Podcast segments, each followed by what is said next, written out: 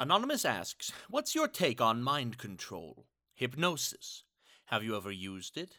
What do you think of people who do use it, like Jervis Tetch, for example? Oh dear. There seems to be a theme afoot.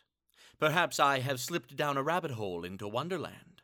What comes next? Barbara Gordon dressed up as Alice, perhaps, inviting me to a jolly tea party? I must decline.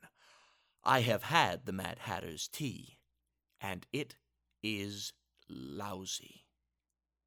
So, mind control is the order of the day. To me, it seems to be the easy way out of outwitting a person out of one's league.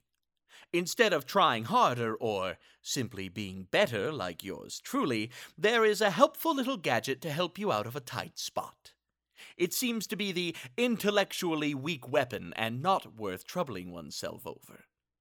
As for me, I prefer not to use such a thing, as I have no use for it.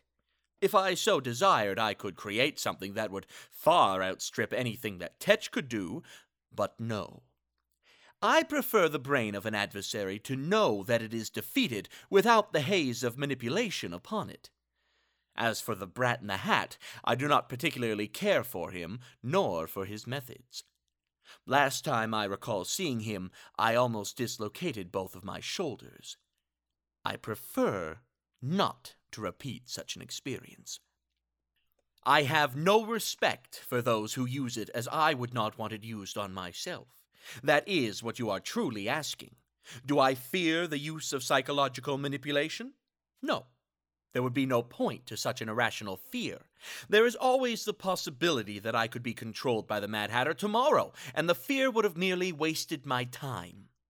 Besides, he would likely only use me to break into a candy store or buy him some alcohol. Come to it, I could be sneezed upon by one of Poison Ivy's plants and submit to plant based domination.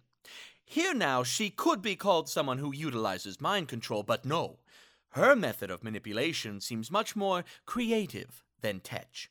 Oh, and here's a question for my illustrious listening audience. Do you think Poison Ivy is a carnivore so as not to eat her friends?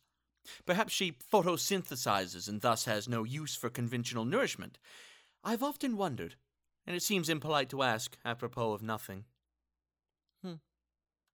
Further, I, I could inhale one of Dr. Crane's toxins and lose my mind through aforementioned fear. yes, Dr. Crane. He would be another that uses mental manipulation to achieve his own ends. However, he helped to save my life some time ago, so he gets the old free pass from the scrutiny this time. I do have some gratitude, after all. Well, now, let us see. Will that immature little behatted rat now have cause to chase me and kick my shins for such words? the macrocephalitic maniac will have to find me first. He is welcome to challenge me to a battle of wits any time. I have no doubt about it. If I awaken as if hung over, I will know who was the greater.